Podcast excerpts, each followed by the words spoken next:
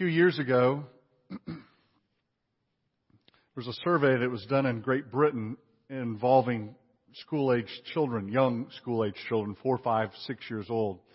And what they were uh, uh, trying to assess was how much of the Christmas story was understood by early uh, elementary age children in Britain. Asked a series of different questions. I must give you a few of the responses. These, uh, the first set are concerning the angel Gabriel. Aaron Six from Broom Hill said, The angel Gabriel is a big white fairy. He helped Mary and Joseph look after the baby, kind of like a doctor. Jay, five from Broom Hill as well, said there was also an angel called Gabriel whose favorite thing was to fly around all day. Catherine, nine, from St. James's Church of England Primary School, she said Gabriel was the herald angel. He was a boy, but he's played by a girl in Christmas plays. Holly, age seven, had the angel Gabriel as a fairy that God sent to help us. Millie, age seven, said, I don't know who the angel is, but I like Jesus. Clearly, she's been coached a little. What about Jesus' parents? Charlie, age four, said, Jesus' mummy and daddy are called Jovis and Mary. And Ansel, age six, said, Jesus' parents were gods.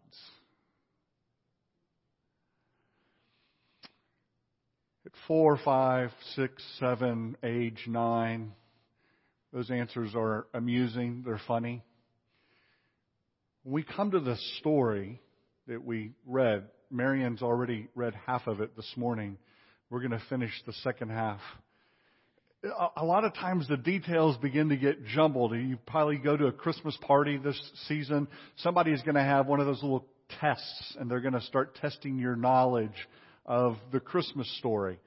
And you're going to be surprised at what you really don't remember. We, we have a lot of fable written into the, uh, the, the modern way in which we celebrate. And in fact, one of our hymns this morning is away, away in a manger. And I don't want to cast aspersion on our hymns, but there's a little line in there, the, the second stanza, the cattle are lowing, the baby awakes, but little Lord Jesus, no crying he makes.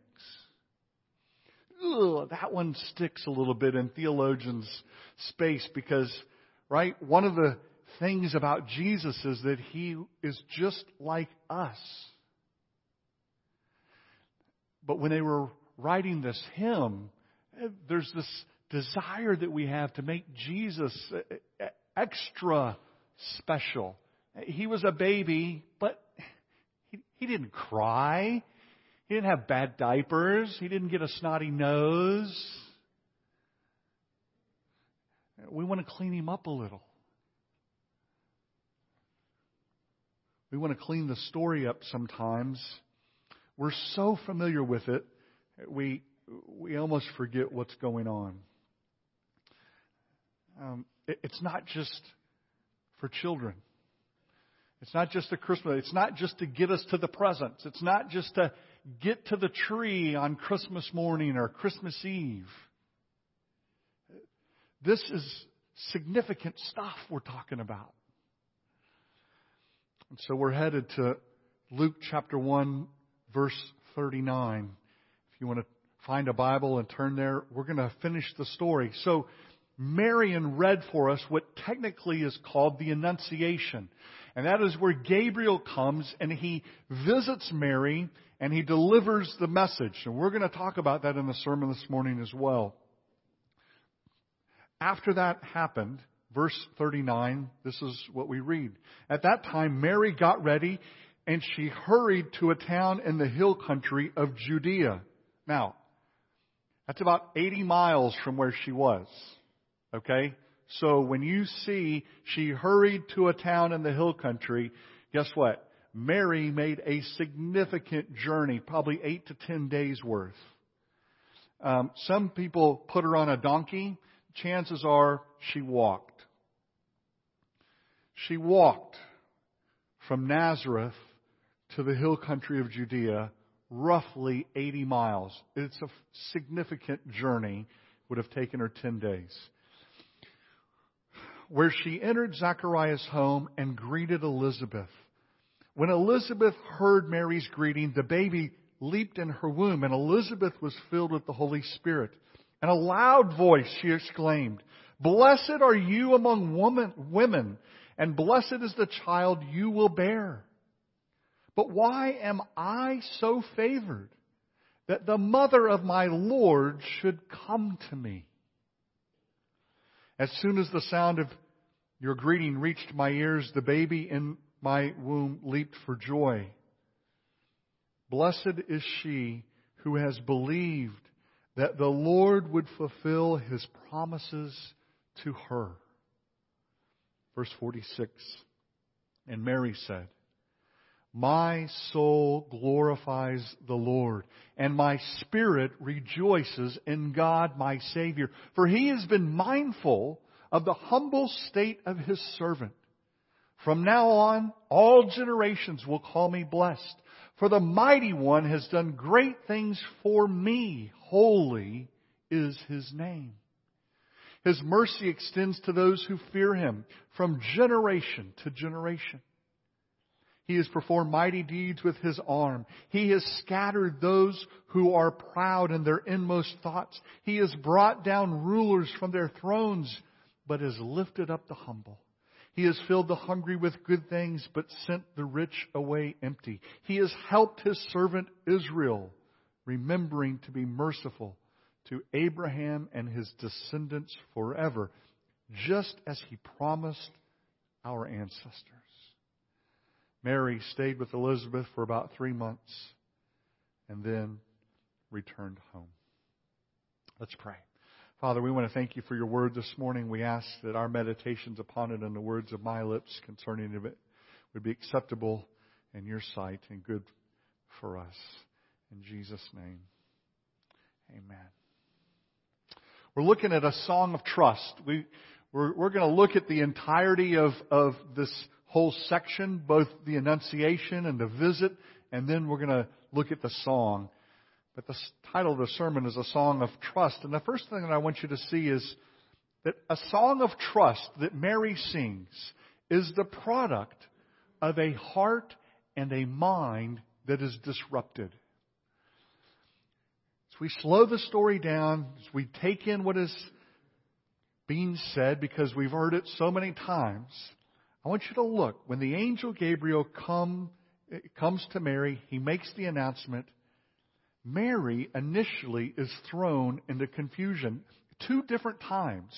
Verse 29 is the first con- confusing moment for her. Mary was greatly troubled. Mary was greatly troubled. She's greatly troubled at the words of Gabriel. Now, what has Gabriel spoken? Gabriel has come to her and he has said, Greetings, you who are highly favored, the Lord is with you. Now, those words from Gabriel are the initial confusing uh, words that, that Mary is hearing. And she's thinking to herself, what in the world have I done that God would come and visit me and that He would tell me that I am highly favored and that He would be with me? I mean, Gabriel's announcing something fairly significant if you look at it. Mary, you are highly favored. The Lord is with you. Mary hears that, and her initial reaction is, oh, You've got the wrong person. I'm, I'm just a young farm girl. Now, Mary at this point is probably 13 to 15 years old. And she, she's done nothing. I mean, her life has, has been nothing to this point. And really, she's poor. She's just a, a, a young lady, she's never done anything. And the angel of the Lord, Gabriel himself, comes, visits her. Those words are confusing to her.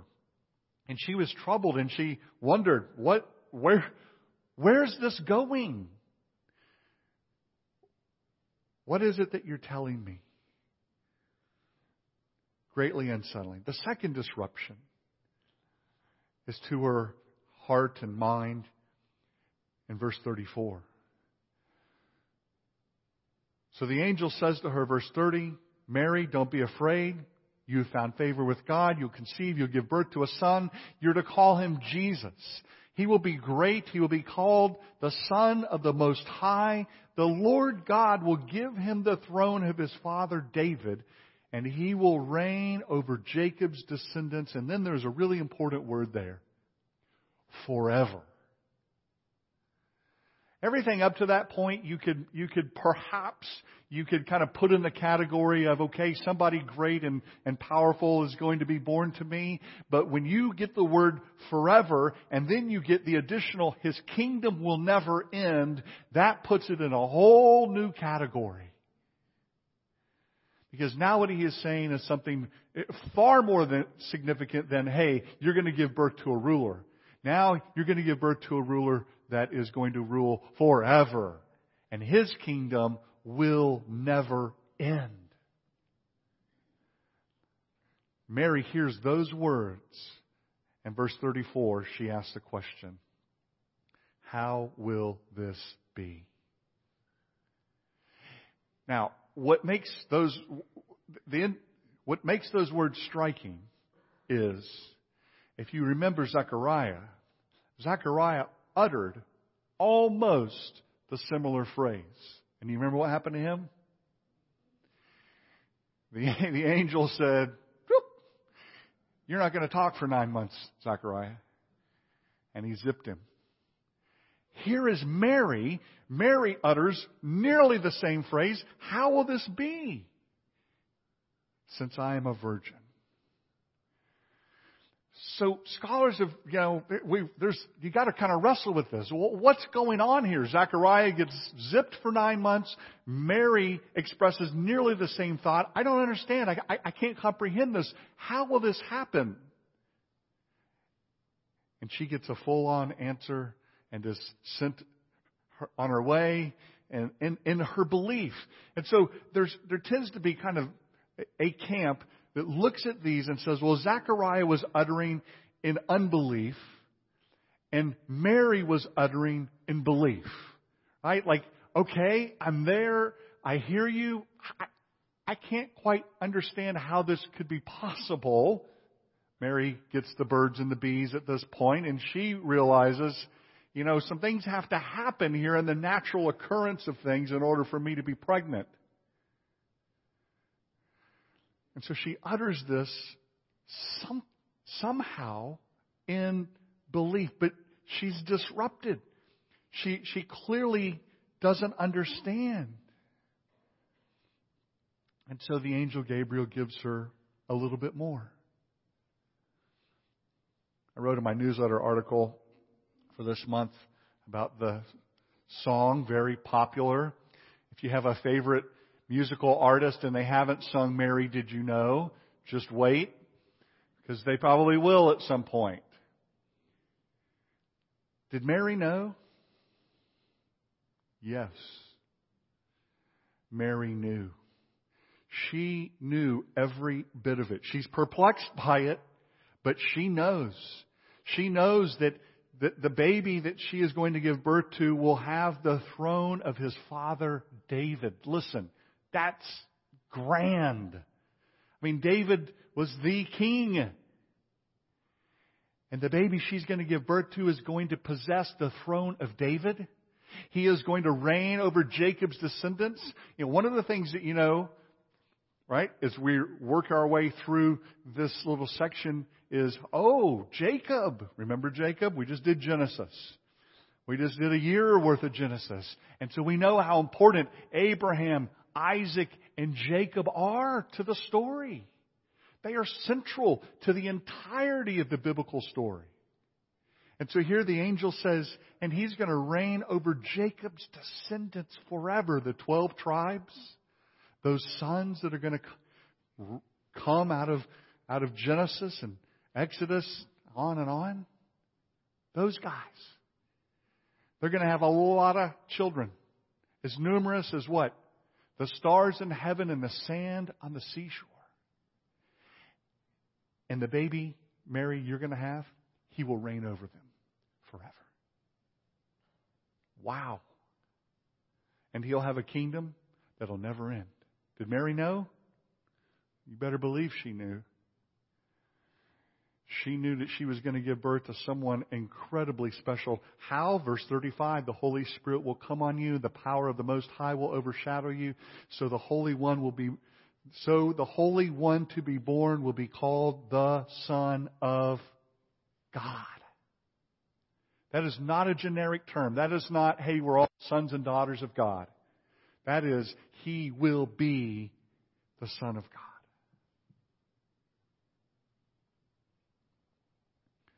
Mary knew. She knew the significance of the birth. She knew the significance surrounding this entire event. She was perplexed. She was pushed to the edge. It's mind boggling what is communicated here. The God of all creation, the one who made you, Mary, is going to become a single cell in your womb that is going to grow and grow, and you will give birth to him, and he will grow, and he will assume the throne of David. This is monumental stuff. Oh, and you're going to give him the name what?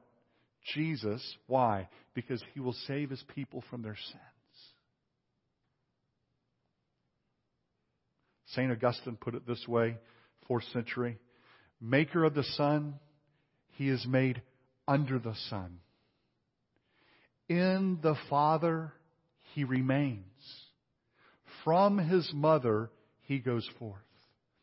Creator of heaven and earth, he was born on earth, under heaven. Unspeakably wise, he is wisely speechless filling the world, he lies in a manger. Ruler of the stars, he nurses at his mother's bosom. He is both great in the nature of God and small in the form of a servant. But so that his greatness is not, not diminished by his smallness, nor his smallness overwhelmed by his greatness. This is no small affair. When you read the Annunciation, what you are reading is the angel Gabriel coming and announcing what we call the incarnation. That is, that God would come down and he will take the form of a man. Listen, this is the crux of all Christianity. If we don't have the incarnation, if we don't have the annunciation, if we don't have this interaction of Mary and Gabriel, we have nothing. Easter makes no sense. All we do is, is really pointless without this interaction in Luke chapter 1. An interaction that no doubt Luke got from Mary herself Luke is very precise there at the beginning of his book. Listen, I'm going to write down here. I'm going to put all these things down. Luke was a physician. He was very detailed. He wanted the facts. And so, no doubt, he heard this story from Mary herself, and he records it, understanding how absolutely critical this is to our faith. In at least four ways.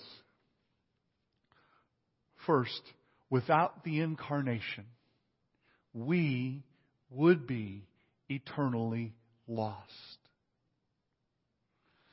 John Calvin said this The situation would surely have been hopeless had the very majesty of God not descended to us, since it was not in our power to ascend to Him. Hence, it was necessary for the Son of God to become for us Emmanuel, that is, God with us. The second point is in terms of the importance of the incarnation, the incarnation identifies God with us. The representative, the mediator that would be needed could not come from anyone else.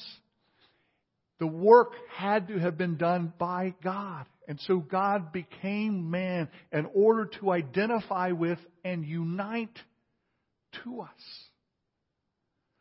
He had to become one of us. The third point is through the incarnation, God satisfies the law's requirements. Jesus comes and takes on the form of a man. The Apostle Paul calls him the second Adam in 1 Corinthians 15. The second Adam. And so here is Jesus. He comes down, he takes flesh upon himself, and he fully obeys the law's demands. Every single one of them. He was perfect. Completely fulfilled the law. Listen, he never broke God's law. Did he cry in the manger? Yes. Did he catch cold? Probably. Did he throw a baseball through a window? You bet. But he didn't lie about it.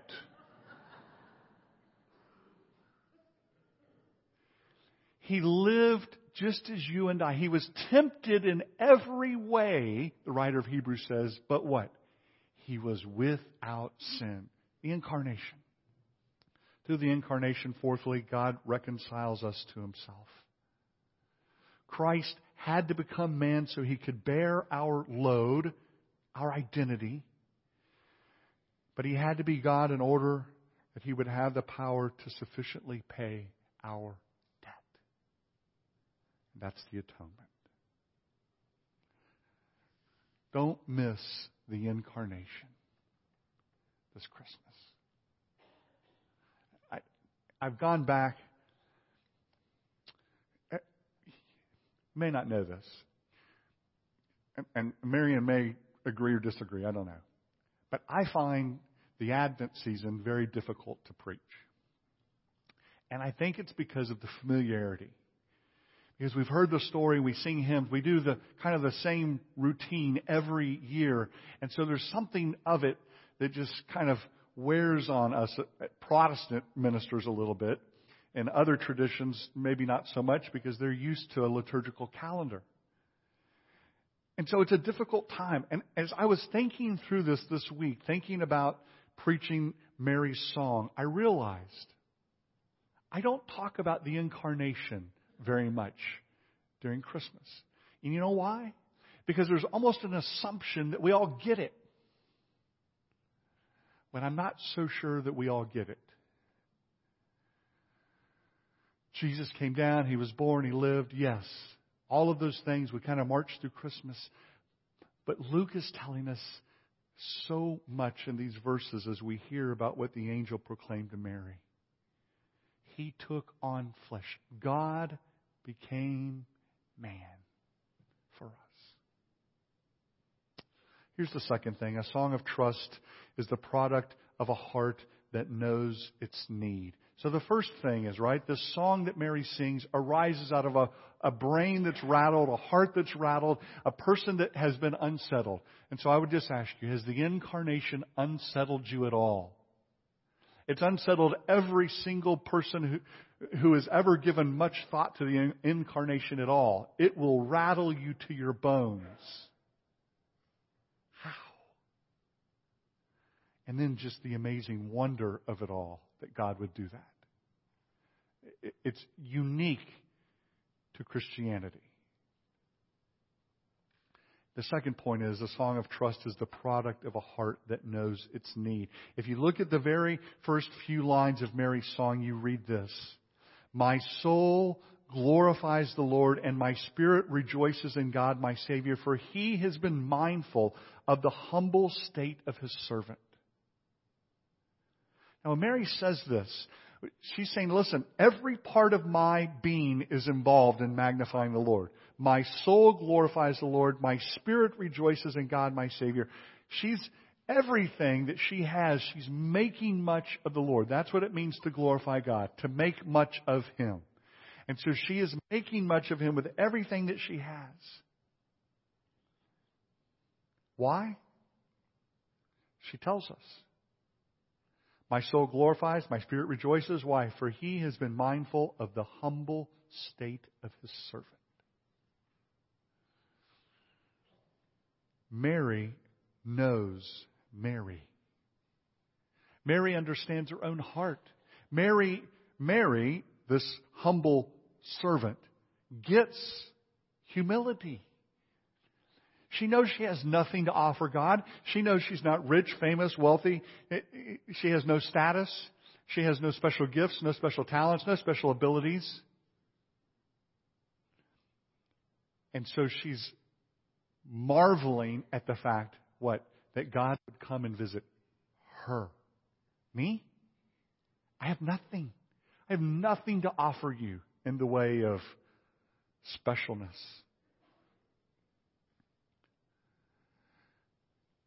And that's the heart of Mary's song. She understood who she was. She also understood who God was. And because she understood God and how amazing He is, how large He is, how grand He is, that He knows all, sees all, is all, then when she apprehends the fact that He's come to visit me and that I will give birth to the Son of God, she's blown away. Now, this isn't, don't don't hear me. This isn't worm theology. This is as C.S. Lewis says it, right? True humility is thinking, is not thinking less of yourself. It is thinking of yourself less. And Mary is just thinking of herself less. She's, she's just thinking, listen, I, I'm really nothing, I'm really nothing special. I'm just me. I'm just Mary. I'm just living. A sinner. She understood her theology. If there's, she understood her Bible as she had it because her song is nothing but Scripture.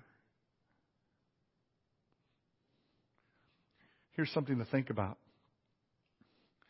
If Mary thought more of herself and less of God, if she thought more of herself than she did, she wouldn't have sung this song because this song is about God. It's about God's grace. It's about God's mercy. If Mary thought well of herself, then she would have extolled herself. If Mary would have had Facebook, Instagram, or Twitter, she would have posted something about herself. God visited me today. But she didn't. Instead, she sings a song about God visiting her But when she says that, she includes, He's been mindful of the humble estate of His servant. And then she goes on to extol Him. It's not about me. It's all about Him. He has done great things for me. And then she says, Great and holy, what? Is His name. That's what it looks like to magnify the Lord. A song of this magnitude can only arise from a heart that knows its place before the Lord. I'm thinking of Psalm 51. Surely I was sinful, sinful from the time my mother conceived me. I can hear Mary thinking those thoughts and saying those things, repeating that psalm. God, I'm just a young sinner. I have nothing. And yet here you are utilizing me. When we're making much of ourselves, it is hard to make much of God, and it is hard to make much of others. I want you to think about that. There's a very practical sense here in which the vulnerability of God initiates a vulnerability in Mary. See that? Think about that. So God is able to condescend to Mary and to communicate what it is he's getting ready to do in the world. So you, in this point, you can think Philippians chapter 2, okay? He who knew no sin comes down, he takes on the form of a man, and he goes to the cross. And the Apostle Paul says, Your attitude should be the same as that of Christ Jesus, who being in very nature God, did not consider equality with God something to be grasped. But he gave it up. Okay? That's the vulnerability. He gave up all that in order to come down here and to meet you and to meet me, to meet humanity. He wasn't too good for us. You see what that vulnerability does? It creates a relationship. Does that vulnerability exist in you? Where you're able to give up thinking much of yourself, claiming all your own status in order to go out to others and to be vulnerable. Listen, good relationships only happen when there's real vulnerability. When someone says, gosh, you know, yeah, me too. I struggle with that as well. I've had a hard time with that as well. Listen, do you know why AA is so successful? Do you know why there are AA meetings all over the place every single night of the year? Because they're able to raise their hands and say, me too. And that kind of vulnerability draws people together in ways that we don't do a very good job of here in the church. But God initiated that sort of vulnerability first. Why shouldn't we? Finally, a song of trust is the product of a heart that knows the old promises. Here's what I mean by that. When you look at Mary's song, the entire second half of the song is really big theology. She knows her Bible. She knew God's plan of salvation. She knew what was intended. She understood it. Listen to, listen to this part of the song again. He, his mercy extends to those who fear him from generation to generation. That's Old Testament language. Generation to generation. God deals generationally with his people.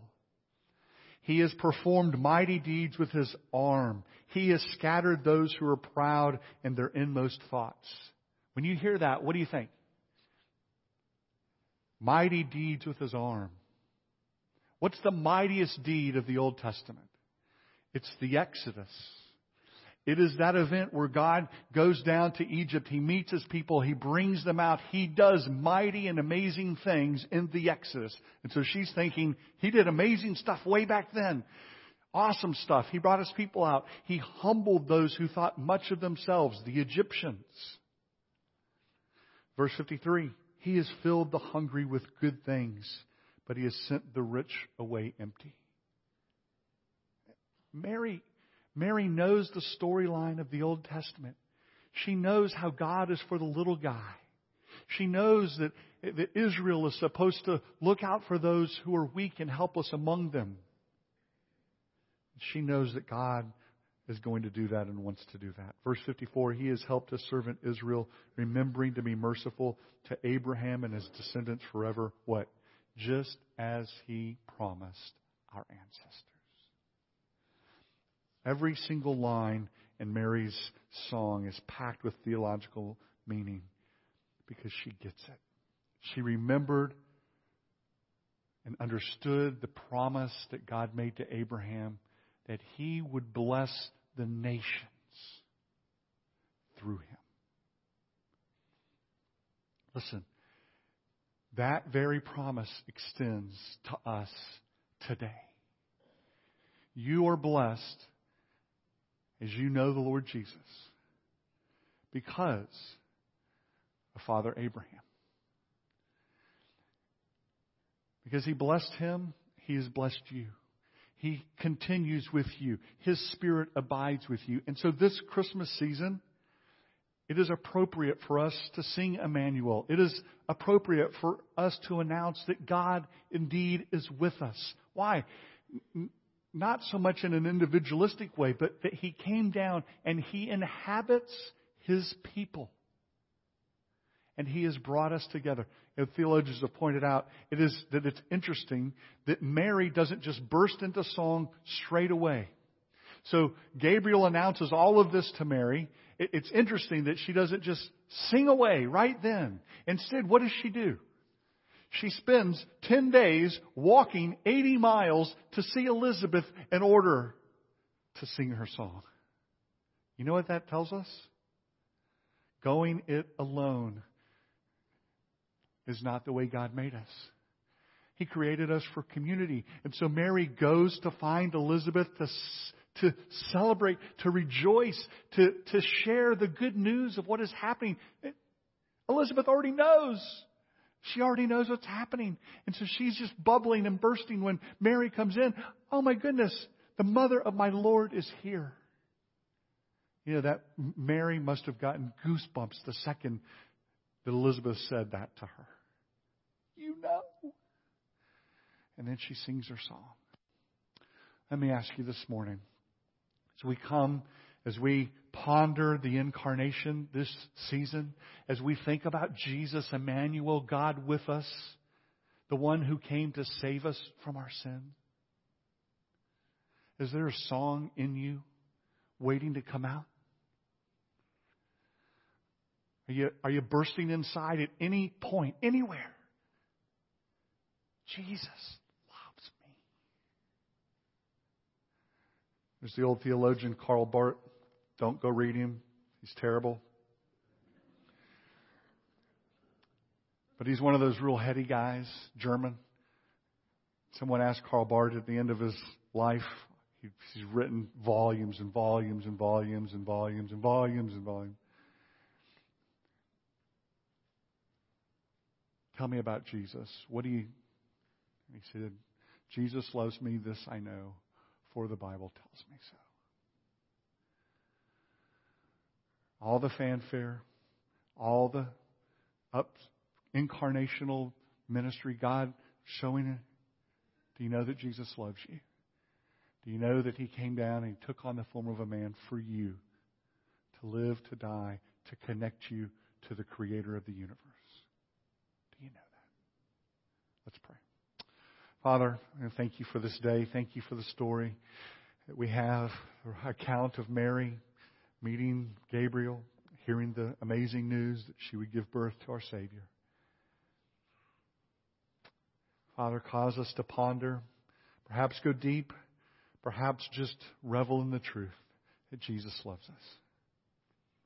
Well, we need love. There are folks here this morning that need to know they're loved by you. They can be right with you even this very day. Father, we thank you. We bless you. We praise you. We want to magnify your name in all the earth. So now we'll sing. In Jesus' name, amen.